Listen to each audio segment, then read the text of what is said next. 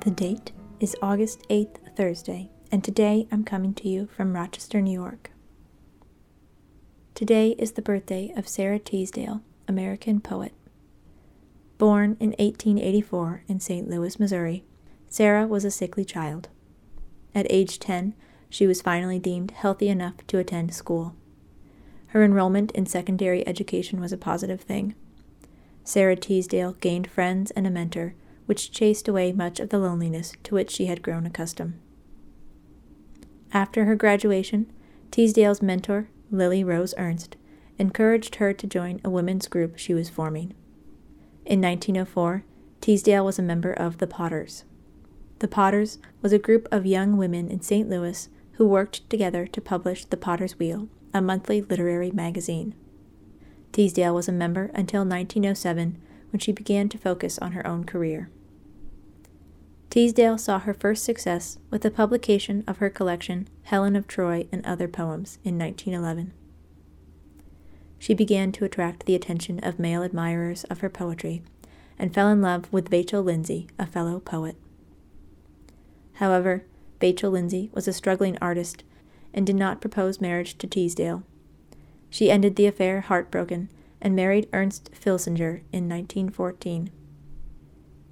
Teasdale continued to write and publish successfully, despite a marriage strained by her husband's constant absence on account of business. Her 1915 collection, Rivers to the Sea, was a bestseller, and a few years later she published Love Songs, which won her a Pulitzer Prize in 1918. Despite literary success, Teasdale was prone to bouts of depression and loneliness. She and her husband had no children, and they would divorce when Sara was in her 40s. Following the divorce, she reignited a friendship with Lindsay, who is now married with children. The relationship seemed to only compound her loneliness, and she began to suffer from serious depression. Over 300 of her poems are in the public domain, with notable poems including There Will Come Soft Rains and I Shall Not Care. And today is the birthday of Bob Smith, American surgeon and co founder of Alcoholics Anonymous. Bob Smith's struggle with alcoholism started as soon as he began drinking in college at Dartmouth and continued through medical school and as a practicing doctor.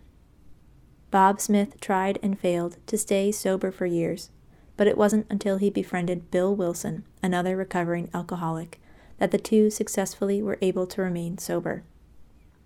Bob Smith, with the help of Bill Wilson, had his last drink on June 10, 1935. The two went on to co found Alcoholics Anonymous, publishing the organization's first big book in 1939, which included stories from 100 men who had achieved sobriety. In 1946, a new edition was published that included the 12 steps. Today's poem is Union Square by birthday poet Sara Teasdale. With the man I love who loves me not, I walked in the street lamp's flare. We watched the world go home that night in a flood through Union Square. I leaned to catch the words he said that were light as a snowflake falling. Ah, well that he never leaned to hear the words my heart was calling. And on we walked and on we walked, past the fiery lights of the picture shows, where the girls with thirsty eyes go by on the errand each man knows. And on we walked and on we walked, at the door at last we said goodbye. I knew by his smile he had not heard my heart's unuttered cry. With the man I love who loves me not, I walked on in the street lamp's flare, but oh, the girls who ask for love in the lights of Union Square.